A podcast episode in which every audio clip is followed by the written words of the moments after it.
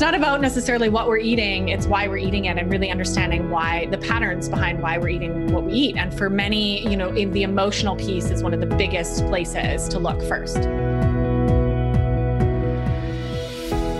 Welcome to the High Performance Health Podcast with your host, Angela Foster.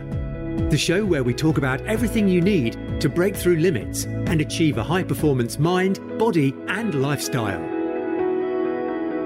Did you know that sugar has been said to be eight times more addictive than cocaine?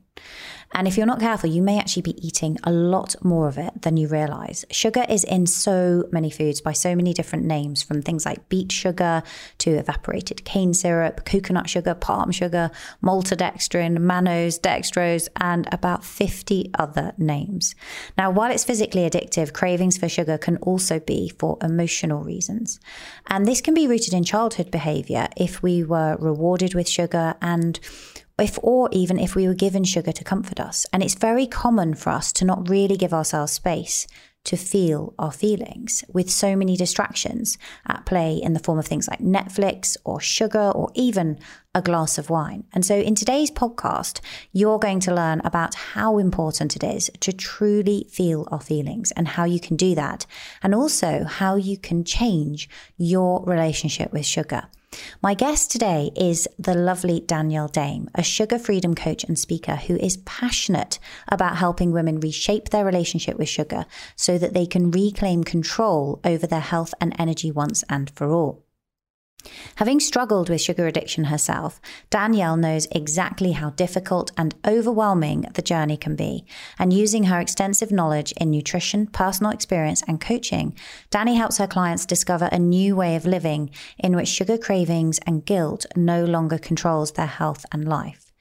Danielle is also the co host of the Quit Sugar Summit, an annual online event bringing the most up to date research and information in the world of nutrition and sugar addiction. And this event is taking place this week. It is free and online from the 6th to the 12th of September. And if you want to access the lineup of over 60 experts in health, nutrition, mindset, and sugar addiction, including yours truly, then all you need to do to register your free spot is go to bit.ly forward slash quit sugar 21 um, to secure your place. So that's bit.ly forward slash quit sugar 21 and that's all in lowercase. And then when you register you will be able to uncover the science on sugar what it does to our bodies and also importantly why replacing sugar with artificial sweeteners is not necessarily good for your health and in particular can affect the health of your microbiome. And so now without further delay let me introduce you to the lovely danielle Daem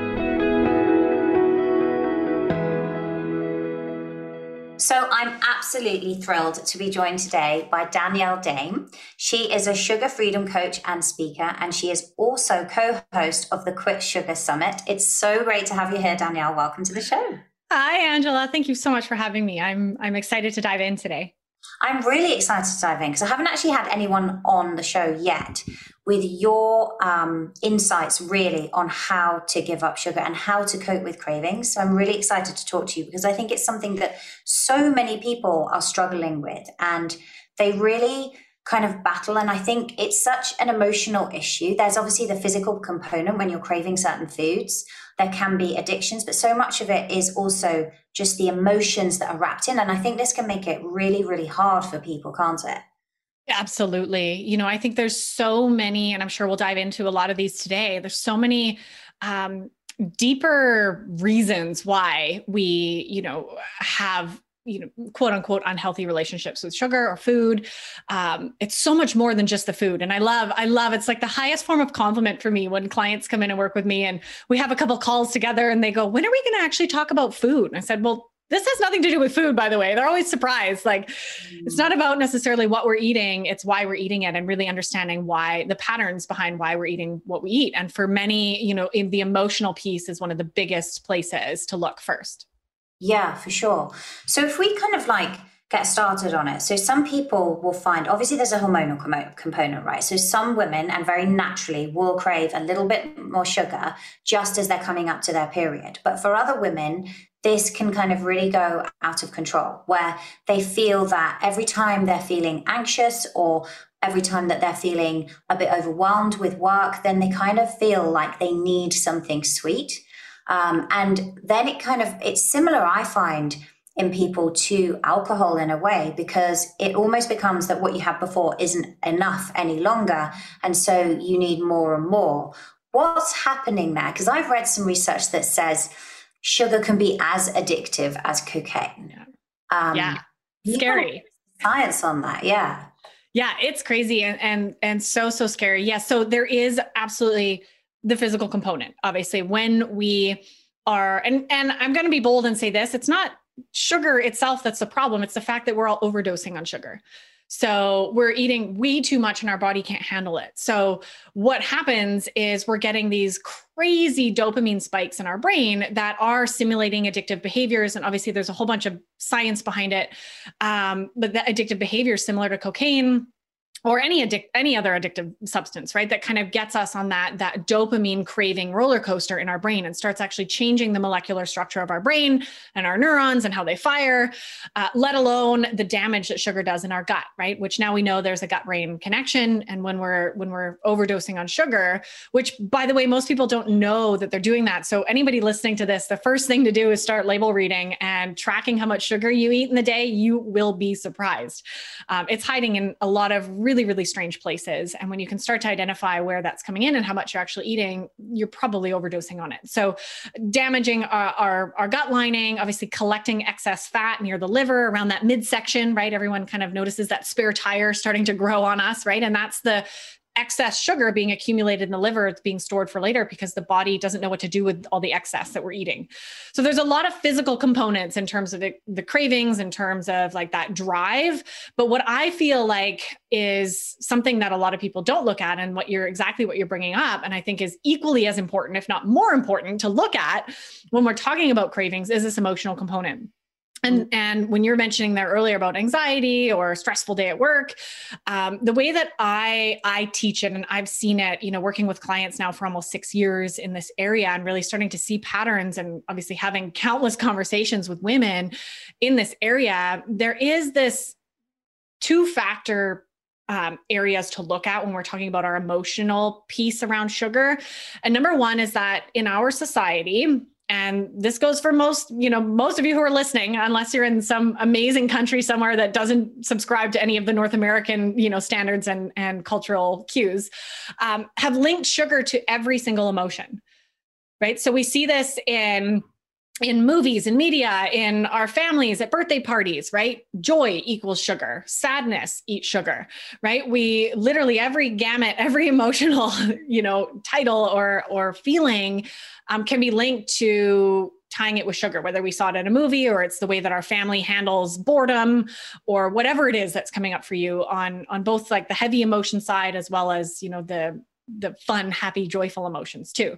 So that's one area that's you know very much a societal kind of tie and we have to start breaking those connections um, and there's there's a whole process to do that.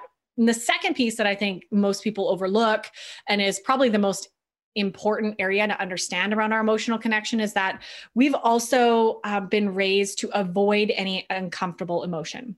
So right at childhood, as soon as you fall down and scrape your knee and your mom says, hush, hush, stop crying, let's go get ice cream, right in that moment, subconsciously, you're learning that it's not okay to feel pain or sadness or whatever you're feeling when you fell down and scraped your knee, right? Fear it's not okay to feel that. It's not safe in the body. We need to get out of it as soon as possible. So we grow up building the subconscious pattern of as soon as we feel uncomfortable in our body, like stress or anxiety or depression or grief, right? Or boredom, like these emotions that are kind of sticky and heavy in the in the body we we are taught to escape them as quick as possible and the most socially acceptable cheapest way to do that is with sugar right and that's the way that we've been taught since childhood usually we're not taught as children to go to alcohol or cocaine, right? That comes later. And that is like an addictive patterning, right?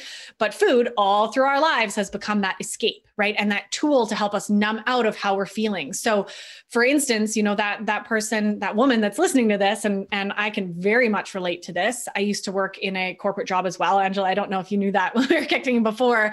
And I would come home miserable at the end of the day and I would just grab some pizza or pasta and a bottle of wine and I would go and numb out in the bath and watch Netflix. Like that was my kind of every night evening because I just couldn't handle the intense emotions and the disconnection from um, you know how disconnected I was from my purpose and the the job that luckily I eventually wised up and quit. Um, but you know it was that real inner turmoil that caused me to to try to quote unquote cope or numb out and get out of that using food using wine. I mean i used all of them. I use netflix too. I mean we can be addicted to that too. And that can be a, a numbing out escape. I know a lot of people do that as well. Just binge out on netflix at the end of the day because we can't face what we're feeling on the inside. So the journey out of that is a tricky one because we have to learn how to feel again. And it's a beautiful life changing journey when we can honor and learn to accept ourselves for who we are and allow emotions to actually flow through us instead of just putting a putting a lid on them and hoping they never uh, show up again and and really going through that process is mandatory you know if you want to build a healthy relationship with food yeah, you've got to kind of rewrite what you were given. But it's so interesting what you say because I noticed this like my kids, when they've done something at school, it doesn't matter whether it's the last day of term or they just did like a drama exam or something like that or they went to a camp often or a tennis camp. They come out with a very small packet of gummies mm-hmm. that's been given to them. And i always find it like slightly alarming in a way that that is what we give children automatically as a as a reward. Because as you say there's a conditioning. Whether you did something whether you hurt your knee or whether you did something well here we go let's now reward you with sugar. Because we can't reward them with alcohol at that stage. Right. and you also see all that conditioning don't you? Like you go to the movies and in the cinema there are rows of pick and mix sweets there's popcorn there's pizza. There's very little apart from caffeine that you could have that isn't a carb based food option, processed carbs in some form or another.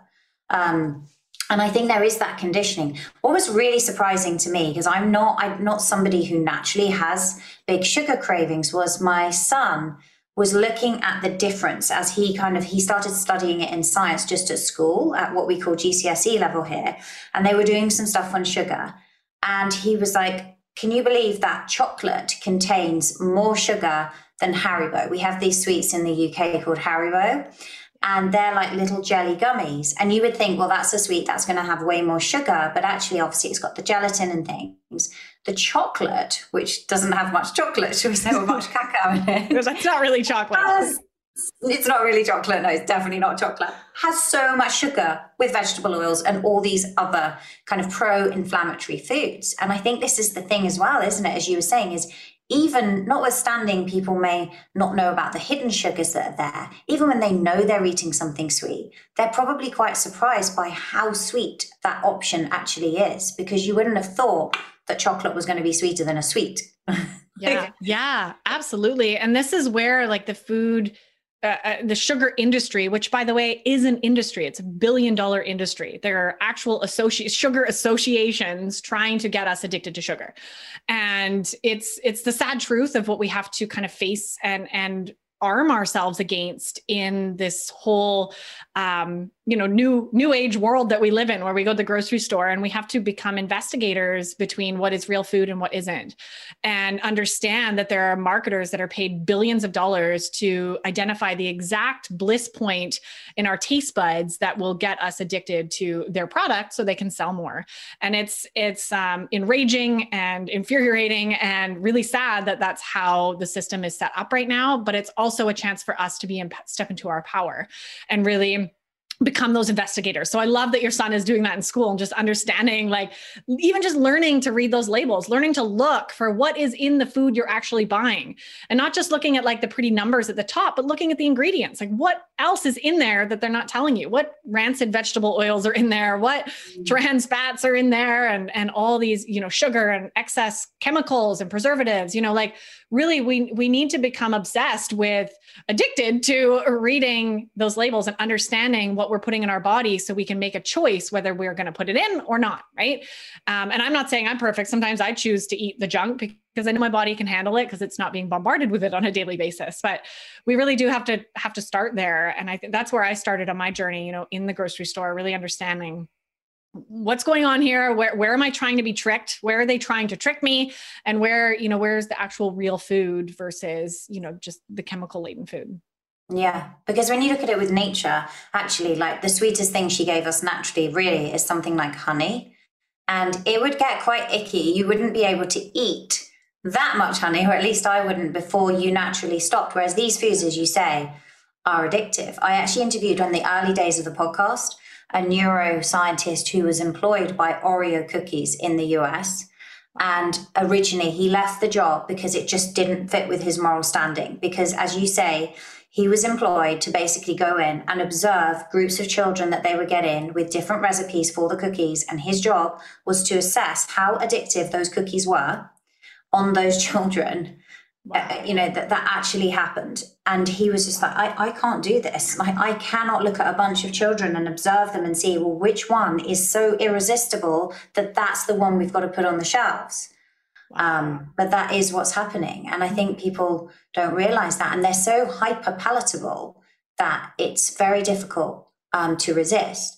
But then what about as well when people find themselves at the freezer door, or they even find themselves on the sofa with a tub of ice cream and a spoon in front of Netflix, and they kind of don't even realize until they're halfway through it how they got there and what those emotions are as you were saying, there's an emotional component. So, yes, they may have been conditioned to always want something sweet, and maybe there's an addiction. But also, like you were saying with the corporate job, they're trying to numb out parts of their life that maybe are not in alignment with their own values and aspirations. What have you found there? Because um, it's almost like people don't realize that they've just done it. We need to create awareness and sort of track back. Well, before I ended up with the ice cream tub, yeah. where was I in my thinking? Yeah, exactly. Yeah, exactly. And that's that's the piece that takes some practice. Um, is we do have to step back and become more mindful with our with our eating right? And a lot of people avoid that because we do have to face some real hard truths when we do that right? Like the truth that i had to face that i'm actually miserable and i hate my job and i need to get out of here that was not an easy decision to make but i had to face that for my health for my happiness for my life and i'm grateful that i did. But you know in those instances right if you're noticing that while you're just so mindless um, you know, big piece of it is that habit, right? If that's what you do every night, you're coming home, you put on the TV, you're just escaping reality, right? You're not in your body, you're not in your so a big part of this is coming back into your body, learning to reconnect with emotions. I've worked with a lot of clients who don't even know how to feel. And I'm I'm saddened that so many so many women are in this space where we've detached from our emotional body, our emotional feeling ability. So really you know building in some some new habits this is one of the tools that i use in you know before you're putting anything in your mouth you're actually taking a minute to just check in with how you're feeling that's it like and anyone can do this right here right now. Before you put anything in your in your mouth whether it's a glass of wine or a cookie or lunch just checking in with how am i feeling? How am i feeling in this moment? And in the beginning you might not get any answer. You might be like i have no idea. I I'm so numbed out, I'm disconnected, right? But over time, you might start to identify, oh, I'm feeling kind of heavy, or like I feel a little bloated, or I feel happy, or I feel stressed, or you might start being able to put some some words to it. And through that, you can start to over time build in that consistent habit of checking in before eating and starting to build that awareness with the next question, building on that being, you know, what am I actually craving in this moment? And that's that's the powerful question that we can start to use to really get an idea of whether we're actually eating because we need nutrients which is why we should eat, or for another reason, which I see 90% of the population is eating most of the time throughout the day, not because they need nutrients, but because of some other reason. Maybe, maybe you're thirsty, maybe there's emotional component, you're trying to escape something, maybe there's a habit involved, or uh, a trigger, or something else that's come up for you. So asking that question, you know, eh, this that second one is um is really powerful to start gathering that information so you can understand in that moment hey why, what am i craving right now oh I'm actually craving entertainment. I'm craving relaxation after a really long, hard day. And that's why I want to kick up and watch Netflix. Like we can start to identify what am I wanting in this situation? And then you get to choose do I want to fill that with food or do I want to phone a friend because I'm lonely? Or do I want to go for a walk or play a game with my family or um, you know do other things that you know aren't harming my health right? So we can start to over time build that awareness be more mindful connect with our body and then from that place choose you know what it is. Sometimes you might want to choose the ice cream. Great but at least you're being conscious of it um, versus doing it in a in a very unconscious way. Does that make yeah, sense? that. that makes total sense. It makes total sense. And i think that is harder isn't it for people almost sometimes i think who haven't been given the ability to regulate in childhood. So yeah. it's funny because I see sometimes I think parents can think the other way and they're like, right, we're not going to have any sugar in the house because then the kids aren't going to eat sugar. And then what I found is they'll find that sometimes their teenage children are actually now because they're going out, they're going and buying sugar because it was denied. And I think mm-hmm. there's always that balance, isn't there? So look, we have, every year we have an Easter egg hunt in our house and we have way too many Easter eggs because the children love the hunt. But then they don't actually end up eating much of the Easter eggs because they find it too sweet. And then we end up donating a lot of the eggs.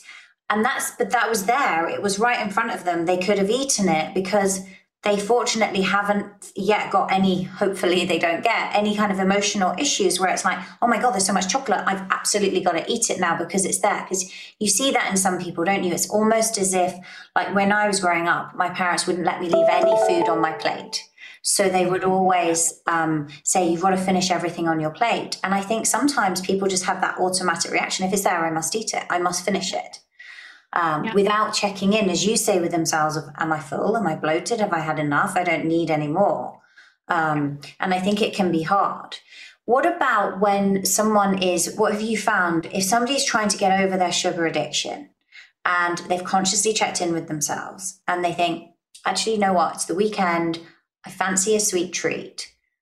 How can they then regulate that? So, how can they be that person that maybe goes and has a small bit of ice cream or just uh-huh. a piece of chocolate and they can stop? So, they can kind of have a full stop at the end of their meal, but it doesn't end up being another meal in itself that's just a kind of sugar laden one.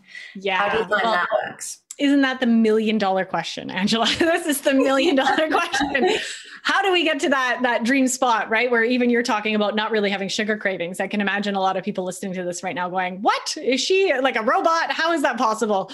Because um, it seems so impossible to so many, you know, getting to a place where you can have like what I always call a healthy relationship with sugar. And you'll find in this conversation around sugar addiction, you'll find a lot of experts in the space who who preach 100% abstinence for life. Um, and for some people who are have very very strong addictive um, you know connections and and dna and patterns you know like i think that's that's smart for some people but i think it's actually just a small handful. And i think for most of us we can get to a place where we can be in the back in the driver's seat right? And choose to have one cookie and choose to have and i know this because i've experienced it and i've helped hundreds of women go through this process. And what i see is this is brings me to like one of the biggest mistakes that i see people making trying to get off sugar and I will uh, trust me, this all leads into answering your question, um, is trying to just give up sugar for 30 days or 90 days or a year, right? I know so many people who spend a year without sugar and it's all about, you know, willpowering and white knuckling your way through just avoiding sugar and relying on, you know, your dedication to your goal to get it done. And then for most people, 99% of people I've ever met, as soon as that, like that deadline is over, you're right back, maybe give or take 30 days, but you're right back into old patterns and habits because you haven't addressed the root cause. So this is one of the things that I think keeps people and I'm willing to bet a lot of a lot of you listening to this might be on that sugar roller coaster where you're off it for a month and then you're back on it for 3 months and then you're off it for 6 months and then you just can't seem to get a handle on it and it's because you haven't yet identified the root causes of your patterns and behaviors around sugar yet. And for mm. everyone, those are different. So this is the answer. What to answer your question when we want to get, sorry, when we want to get that healthy relationship with sugar, where we can have one and not let it, it's not going to throw us over the edge and cause us to eat a whole nother meal in chocolate. Um, we have to, yes, detox from sugar. It's a very important part of the process to actually flush that out of your body. But at the same time, you must commit to doing the inner work. And by that, I mean looking at your emotional patterns and connections and rewiring those, learning how to feel again shifting your beliefs belief systems as well is a really really big area to, to look at and how that kind of ties in. And one of the biggest root causes and beliefs that I see holding so many people back is the I'm not worthy belief. Mm. the i'm not worthy of actually being healthy and living the life of my dreams or i'm not worthy of eating healthy food or spending money on organic ingredients. Like this i'm not worthy piece and i'm not lovable is the second one. These are what i see in every single woman that i've ever worked with and they're actually stem out into our patterns and behaviors in food in a really really powerful way. You wouldn't think it but they do. Everything stems right back to the way we see the world the way we see ourselves and also our identities as well. So there's a lot of root pieces and trauma is a big one, right? This is an area that needs to be healed. If we want to actually have a healthy relationship where we're not escaping ourselves and numbing out and using food and those addictive patterning behaviors, we have to heal what's going on inside first. And for every person, it's going to be different but there's a lot of similarities between the trauma the belief systems the emotions um, you know our identity our our um, you know our habits as well around this so there's a lot of little pieces. And i think that looking at that and committing to doing that work and and healing from the inside out and reconnecting with yourself and learning to love yourself when we can do that which to be honest can take years right? And it can take years and this is why people avoid it. Um, mm. that is really how we can get to that that place where we can moderate and and have that healthy relationship. Yeah, and I think understanding that you're a work in process progress, like you're saying, it can take years, and being patient with your time is so important because I, I definitely found that when I was overcoming depression for so many years was it was that inner work but then understanding and rebuilding my sense of self-worth. And it's a process right? It doesn't happen overnight. You can't go from kind of self-loathing to self-loving in 5 minutes. It just doesn't work like that. But then understanding some of the things that you say to yourself. And sometimes people don't realize um, how awful what they're saying is until you say it out loud, right? Because you would never say that to somebody else in a million years, but you have these thoughts in your head. Um, so I find that that when when people start to bring an awareness to what's going on, I don't know what you found as well. One of the things I find that people can battle with is when they're trying to lose weight and they weigh themselves in the morning and they get a result that they don't want. That can actually drive the opposite behavior to what they were hoping for. And creating that new image of what they want in their life and who they want to show up of and who they want to be is such an important step because otherwise they're locked in their past, right? Which is what they're trying to get let go of. And they can't then release that weight because now their behavior is out of sync with what they do want and their cravings get compounded. I don't know if you found that was something that I've definitely seen with clients until we work on that self image the problem doesn't go away. Yeah, absolutely. And that's that's what I touch on when I talk about identity. We really do have this this idea of what we look or, or you know, what we look like and what we should be doing and who we are and you know, changing that it needs to happen, right? It's like, for example, when I shifted out of identifying as an employee at this, you know, the, the, job that I hated that was making me depressed, and really shifted into this this new identity for myself as an entrepreneur that's empowered and lives life on her terms, right? So I had to make that shift in order to align with my goals and help me achieve my goals right so a big piece and factor kind of what you're touching on right? In in not only losing weight but just being healthy i mean being the main goal here. You know we do have to open up and visualize and imagine this new version of ourselves that we're creating. And i love that. I always joke with a lot of my clients like when after we've worked together for a couple months we go okay are you are you version 2.0 yet? Are you version 2.0 they're like yes i'm loving it. Like imagining what that new version of themselves does on the weekends what they eat for dinner how do they meal plan? Who do they hang out with? You know what do they do in their free time? Like you know really envisioning this new version that you want to create um, is extremely powerful and a really important part of that because if you don't you're going to stay stuck in the old version right? You're going to continue the patterns of what that old version of you did right? And and it's going to be really difficult to shift shift that um, if you yeah. don't 100%. And I think sometimes I like, I really like the book, um, The Ego Effect by Todd Herman, where he talks about creating this altered, this effectively this alter ego. And sometimes putting a name to it is really powerful. So, like Beyonce famously had Sasha Fierce, and she showed up as Sasha Fierce every time she went on stage until she didn't need to, right? Because she'd become that woman. And I think sometimes for people, I've found that when you've created that new self image, almost having a name that you put onto it that you step into because it it then like guides every decision doesn't it? Because when you open the refrigerator door you're like well hang on hang on this doesn't fit with my new identity. This woman doesn't go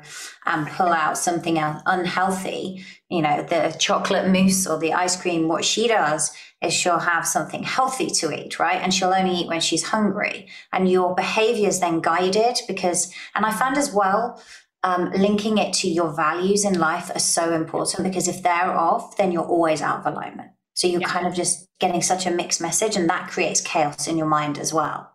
Absolutely. Yeah, I love that. And that's such a powerful tool to use.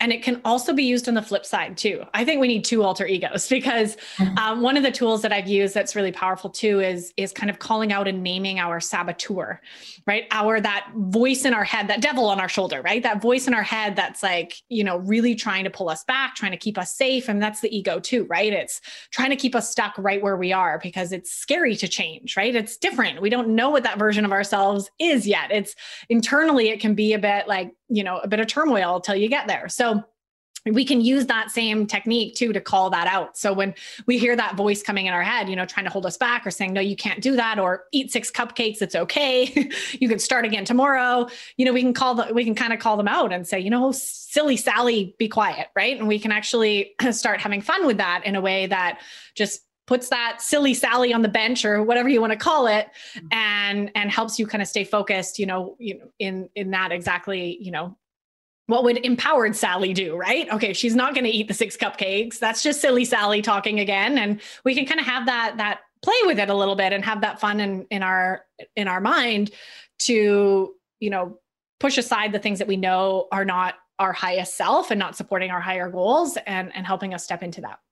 Yeah, that's such a good point because that's basically your paradigm coming up and it will keep yeah. coming up and almost haunting you. And there's a, there's always this step as well. I find that you have to go through this barrier where at first it's super hard because you're trying to make this change, and it's almost like that cornfield, isn't it, where you're trying to tread a new path. And at the moment, the grass is really really long, but the other one is easy and it's worn down and. Lots of people have gone that route and it's kind of just pure mud. You don't have to wade through the long grass. Whereas what you've got to do is let that one grow, um, the weeds grow back over it. And now you create this new one. And that takes so much energy. And I think that people then need to really adopt so much self care in terms of their sleep, their nutrition, everything they, their relationships, everything they can do to really support themselves. Yeah, and community. I have to say this so so vital because when we do talk about something specific like sugar, it's actually very much against social norms to get off sugar. You're going to have your friends and family and society and everybody thinking you're crazy, right? Hopefully not. Um, but we do have to become a little bit of a rebel and a little bit being okay being the black sheep, being okay being the one at the birthday party that doesn't have the cake or doesn't want the cake, right? And learning how to to stand up for ourselves and set our boundaries and speak up for ourselves, which I think is a really difficult for a lot of women, right? And and really holding ground when people are pushing you to, well, just have a cookie. It's okay. Like it's bir- it's my birthday. Have some cake, right? Like all these um, sugar pushers, we'll call them, right, that are in our lives, uh, we do have to really navigate that. So, having community and knowing that you're not alone is so, so vital. And that's one of the reasons why um, I know you mentioned in my intro, right, the Quit Sugar Summit uh, is so powerful because we bring experts like yourself, and we've got over 60 experts this year, eh, you know, to really share all the tips and tools and really bring that sense of community. I mean, Mike and I, the other uh, host, uh, we really do you know provide that community so that you know that you're not alone on this journey. So hopefully you'll come and join us. But um, that's a really big big part and, and and exactly what you said as well like the self-care and really understanding that it's going to be a commitment to your growth and it's like going to university. You know you know it's going to be hard. You know you're going to have to study. You know you're going to have to commit yourself and show up right to class and to show up and do the tests right?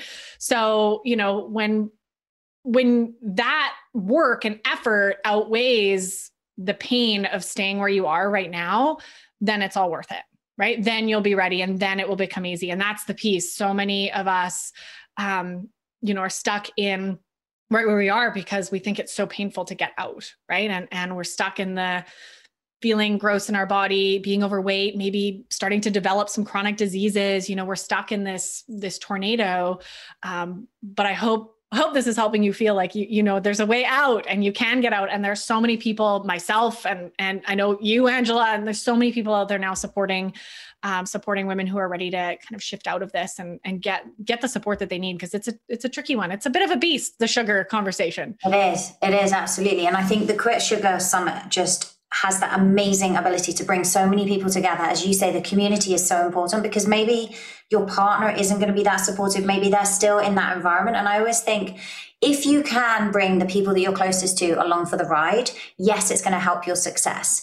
But if you can't, if you can make sure you've got a new community of people that are all doing the same, they're all health optimizers with the same goals in mind, and you see each other through, when you then start to show up as that person that's had this success, maybe then your family and your friends are going to follow suit because it's so powerful. I always think, don't just say, do and let people see, let them see you become that person who does that. They're so much more likely to follow suit because your skin starts to clear up, you glow more, you've lost the weight, the abdominal fat's gone, you just feel fantastic and that vitality. But it's just getting over that bump initially because you don't you know you don't build a house without a foundation and it's in that foundation period that i think that element of community is so so important. So i love that you just brought that up because that's such a big one that i see so many people uh, really struggling with it's like nobody in my household will support me with this right nobody in this household will will get on board right and i think it's such an opportunity for us to break any codependent bonds which i think most of us do tend to have in some way or another with our family um, and our partners, but breaking that and really standing in our own and doing something that we know is for us, just for us. And really, that whole navigating that whole route and exactly what you said, I'll, I'm just echoing it, you know, is doing it for you and and leading by example, right? Especially with kids, like, you know, you can't force anybody. Trust me, I've tried. There family members that I have tried to force to get off of sugar. It does not work. It does not work. It has to come from them within. So really just focusing on you and and focusing on loving yourself and looking after yourself and what you want to do is the most powerful way to impact those around you. And before you know it, like I love this this moment when my clients will come back to me and say, "Hey, my husband's starting to eat what I'm eating." He's actually wanting to get on board. And my kids are loving this when they hated it before right? So and people are starting to ask me how do i have energy without being hopped up on coffee and sugar all day right? Because it's natural. And um, you know that is it's just one of the most powerful things that we can do is just lead by example and not try to force anybody around us that we love. And I know it, it's a tough one I can personally relate to because when we know that something is so toxic for our body and our health, we want to save everyone around us. Like we want everybody else to be healthy and happy and feel as amazing as we feel. Um, but we do have to honor and trust that that's their journey and just be there to support and guide and and share when they're ready to kind of open up and and maybe sneak sneak in some healthy meals if we can, if they're open to it.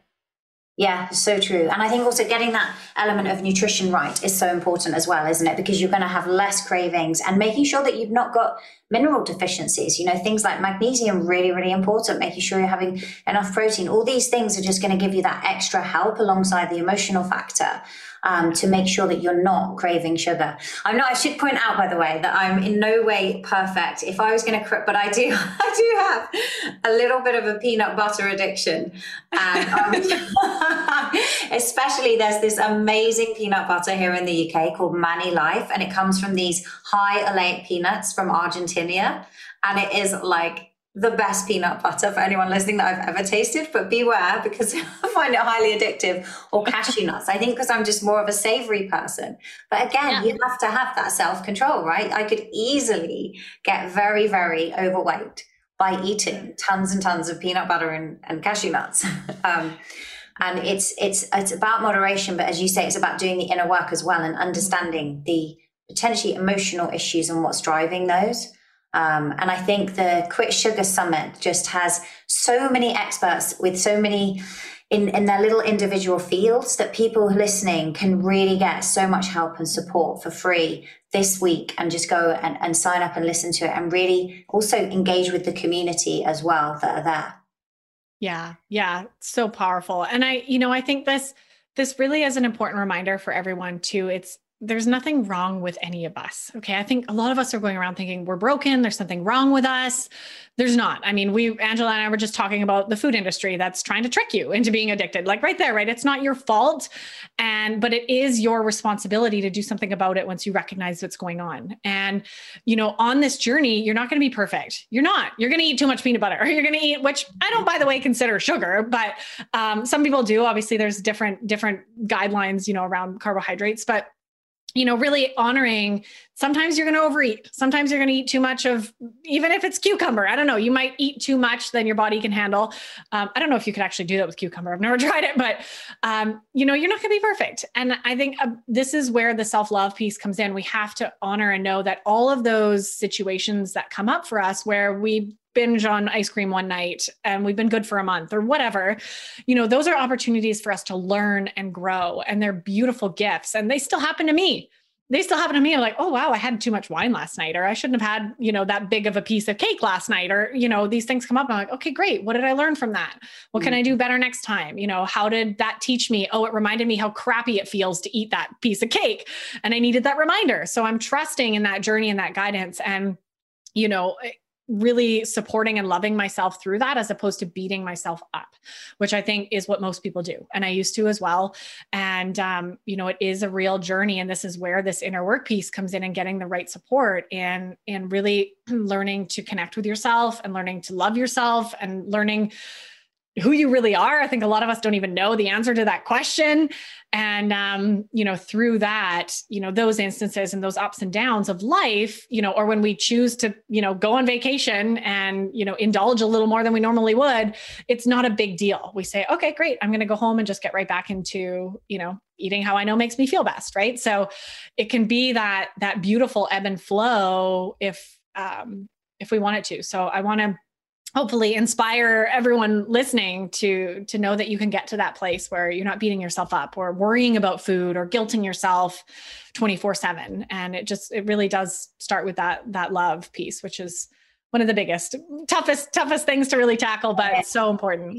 So important. And i think as an entrepreneur you learn that quite quickly that you cannot see mistakes as failures because yep their mistakes and their feedback and you learn. And sometimes you're like you know at the beginning of your journey whatever that is whether you're trying to quit sugar you're trying to quit alcohol you're trying to make a new goal for yourself happen you're like the little stream at the top and it has to go around the different stones and around the obstacles until it starts to gather pace and that community can help you do that and gather that critical mass and pace more quickly. But then suddenly you can just glide over the top of these obstacles until you kind of flow downstream and you reach the big river right? And then it becomes easy and it's all in the flow. But it's harder at the top right? That's yeah. tough starting point. And i think when people realize that and they treat themselves with grace and understand don't beat yourself up just get back on track. Just that's the thing. Whereas I think I don't know about you, but one of the things I find is people feel like, oh well, I had loads of sugar or I had a drink of wine on a Monday, so now the whole week's written off. I'll right, have to start right. next week. But who said you can start right now, tomorrow, right. today? You can do yeah. it right or tonight, right? Like, you know, exactly. Assuming you had your glass of wine in the morning, apparently, but like, yeah. yeah. but yeah, absolutely. And I love, like, I love this conversation because this is a big belief. This is a belief word. And this is what I mentioned earlier about one of the foundational pieces is beliefs about failure. We mm. have, we're walking around with so many toxic beliefs that if I fail, it means I'm worthless. If I fail, it means I'm a horrible human being. If I fail, it means I'm a bad mom. If it fail, if I fail, it means, you know, I'm never going to lose the the weight and I'm always going to be overweight or whatever.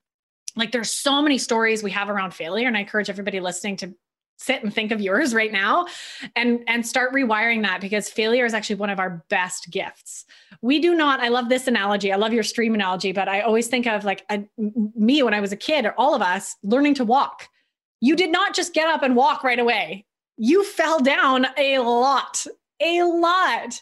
You know, learning something new at like walking, right? A basic human skill or speaking or, you know, all cooking, right? How many mistakes did I make when I first started cooking? Like I made some really disgusting meals, right? Because I didn't know what I was doing yet. So every chance that you fail, right? Or you fall down and the kid learns, okay, well, I can't run when I go downstairs. Oh, I need to bend my knees when I go downstairs. Great lesson to learn, right? So every chance we slip up or, or quote unquote fail is the only way we learn in life. Like that's when you think of anything that you've learned, it stemmed from a failure, uh, most likely. So when we can start to embrace that and understand that's that's how we grow it's like a mandatory piece on our journey to growth and, and actually building a healthy relationship with sugar as opposed to something that we should be afraid of or we should avoid um, i think that's a major belief people think like well getting off of sugar being healthy should be the straight line and it's far from a straight line um, because that's not how we grow. So we need to we need to shift as a mass like shift our our fear of that failure and really embrace it and and love it. And exactly like you said that was the biggest lesson in my entrepreneurial journey was and i love the saying it was um, fail fast and fail often mm. right because that's how you're going to grow the quickest. Like throw yourself into situations you're going to fail at try a new recipe and ruin it right? But then the next time you're going to make it amazing right? So um, we really have to face that and go into it. And when you do it starts to become so much easier. Now i love failing. When i fail at something i have a good laugh and i like immediately think about what, what did i learn there? Like what was that teaching me? And i get a lesson out of it and i move forward. It's great. Yeah that's so so true. And i think that's the critical thing is to get the lesson because it was there to teach you, right? And it's going to keep showing up for you if you don't get the lesson. That's, I think people miss that point is that if you just carry on, then you're going to have this experience happen again and again because it's kind of almost like the universe's way of showing you. So you need to, as long as you take the lesson, you can move on and get back on track. Um, it's been amazing to have you on the show, Danielle. Um, let's link to, so obviously in the show notes, um, people can go and find the Quit Sugar Summit link so they can sign up if they haven't already um, and be part of the wonderful community and listen to all the presentations. But also let me please share where can people find more about you as well and the wonderful work that you do with your clients. Absolutely. Thank you. Well, first of all, thank you everyone for listening. And thank you, Angela, for having me on this podcast. This was such a fun conversation. I love talking about this stuff. We could talk for hours. Um, yeah, absolutely. Please come and connect with me. My website is danielledaem.com. You can find me on Facebook at Danielle Daem Coaching and on Instagram at Danielle Daem. I also have a YouTube channel as well. Um, and I've got lots of fun things coming up in September. So definitely come and connect with me and um, join in all the fun I've got going on. Amazing. I will link to that, all of that in the show notes. Um, thanks again for coming on. It's been awesome to have you here. Yeah, thanks everyone. Thanks, Angela. Thank you so much for listening to today's episode. As always, all of the show notes will be on my website over at angelafosterperformance.com forward slash podcast. If you haven't already signed up to the Quit Sugar Summit and you want to do so, then go to bit.ly forward slash quit sugar 21 and you can sign up and get free access there. Thank you so much, as always, for listening. If you have enjoyed the podcast today, I would be super grateful if you can head over to iTunes or whichever platform you're listening on and leave us a positive review. It just helps to really share this with a wider audience or even tag me on Instagram when you're listening at Angela S. Foster. Thanks again for supporting the show and listening, and I look forward to catching up with you again next week. Thanks for listening. Remember to review and subscribe. You can grab the show notes, the resources, and highlights of everything Angela mentioned over at angelafosterperformance.com. You can also snatch up plenty of other goodies, including the highly helpful Angela Recommends page, which is a list of everything she personally recommends to optimize your mind, body, and lifestyle.